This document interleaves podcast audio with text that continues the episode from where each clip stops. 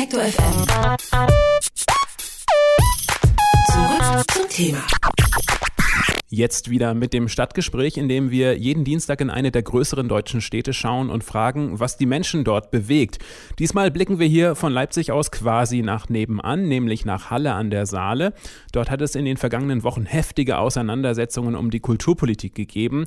Denn das Thalia-Theater sollte geschlossen werden. Das Thalia ist nicht irgendein Theater, sondern das einzige Kinder- und Jugendtheater in Sachsen-Anhalt. Entsprechend groß war die Aufregung. Jetzt scheint das Thalia doch gerettet, aber zum welchem Preis ist die Frage. Jemand, der das ganze Hickhack genauer verfolgt hat, ist Enrico Seppelt vom Online-Magazin halleforum.de. Guten Tag. Hallo nach Leipzig rüber. Also, neuester Stand ist, das Thalia kann gerettet werden. Ich möchte es mal so formulieren. Wie sieht das ganz genau aus? Ja, es ist schon mal die richtige Aussage gewesen, kann gerettet werden, denn es ist ja noch gar nicht endgültig beschlossen. Am Freitag tagt erst der Aufsichtsrat und dann fällt die endgültige Entscheidung, ist es soweit. Aber die Mitarbeiter, die haben schon am vergangenen Freitag eine Entscheidung, eine Vorentscheidung gefällt, haben gesagt, wir verzichten auf doch einen erheblichen Teil unseres Gehalts. Es ist durchaus äh, bei einigen von 20 Prozent die Rede. Das ist natürlich Kosten beim Talier, aber nicht nur beim Talier, sondern bei allen hallischen Bühnen. Und dadurch könnte jetzt das Thalia Theater gerettet werden. Aber wie gesagt, Aufsichtsrat muss noch das endgültige Okay geben. Also 20 Prozent Gehaltsverzicht. Äh, wie sieht das genau aus? In welchem Zeitraum?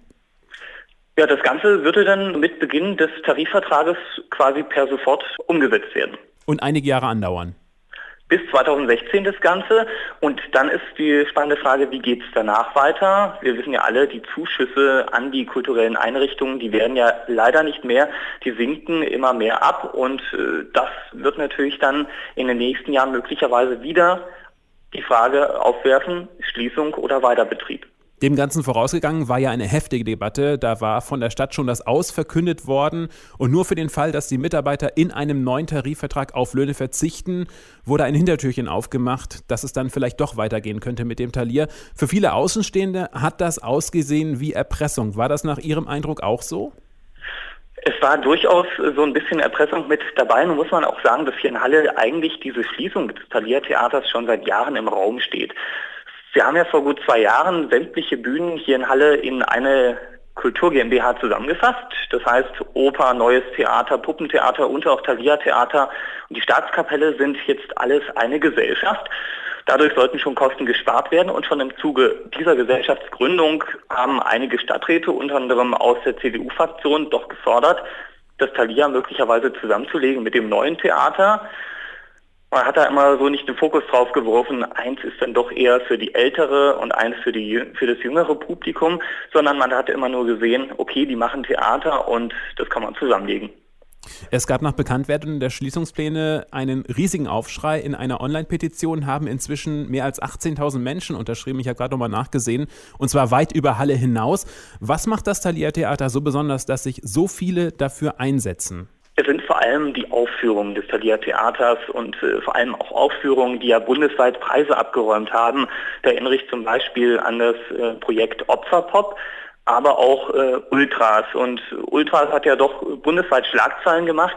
Das sind Fußballfans, wirklich Hardcore-Fußballfans, die eher so durch äh, ja, Gewaltexzesse von sich reden machen, in ein Theaterprojekt mit eingebunden worden. Und das hat eigentlich bisher vorher noch niemand anderes gewagt. Und wie ist das Ganze dann gelaufen? Das Ganze ist eigentlich recht gut gelaufen. Es gab klar ein paar Kritiken, äh, aber im Großen und Ganzen kam das doch auch recht gut an, obwohl gar nicht so viel Werbung dafür gemacht wurde also mit einem etwas kleinen Budget doch ein großes Echo hervorgeholt. Ähm, ich erinnere mich selber, ich war vor ein paar Jahren mal bei Helge Schneiders Mandy das Wusikel. Das wurde ja nur in Bochum im Schauspielhaus und in Halle aufgeführt. Ja, und ähnliche Projekte gab es äh, auch die letzten Jahre immer wieder hier in Halle im Thalia Theater. Und Sie haben es ja gerade schon angesprochen, relativ kleines Budget. Insgesamt gibt der Halle für die Kultur 35 Millionen Euro im Jahr aus. Also doch eine stattliche Summe bei einem Gesamthaushalt, ich glaube, von gut 500 Millionen Euro. Und gerade mal drei Millionen Euro davon gehen ans Klaviertheater. Den größten Teil nimmt dann die Oper mit ein, obwohl da auch die Besucherzahlen nicht so besonders sind. Ich glaube, gut zur Hälfte sind da die Plätze gefüllt. Und eine Opernkarte wird mit gut 150 Euro bezuschusst. Das Thalia bleibt sicher Gesprächsthema in Halle. Es ist ja noch gar nicht gerettet. Es kann ja gerettet werden, haben wir gerade eben genauer aufklamüsert. Äh, was bewegt die Menschen in der Stadt ansonsten noch?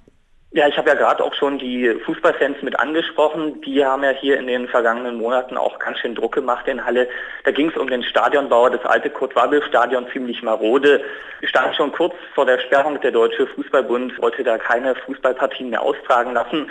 Jetzt ist es soweit, jetzt wird gebaut, das alte Stadion ist abgerissen, das neue entsteht derzeit und das Ganze natürlich für 17,5 Millionen Euro wenn man da sieht, okay, ich baue irgendwo ein Stadion hin, will an anderer Stelle allerdings ein Theater schließen, hm, es ist ein ziemlicher äh, Zwiespalt. Aber die Fußballfans konnten sich da auch durchsetzen, haben auch ziemlich viel Druck gemacht im Stadtrat. Ja, und am Ende ist es dann doch dazu gekommen, obwohl es da aktuell wieder ein paar Diskussionen gibt, dass da auch auf politischer Ebene einige Amtsträger unter Druck gesetzt wurden, und die Fördermittelvergabe gar nicht so rechtens gewesen ist. Das Stadtgespräch bei Detektor FM heute mit Halle an der Saale und wir haben gesprochen mit Enrico Seppelt vom Online-Magazin halleforum.de. Vielen Dank für das Gespräch. Ihnen auch und einen schönen Tag.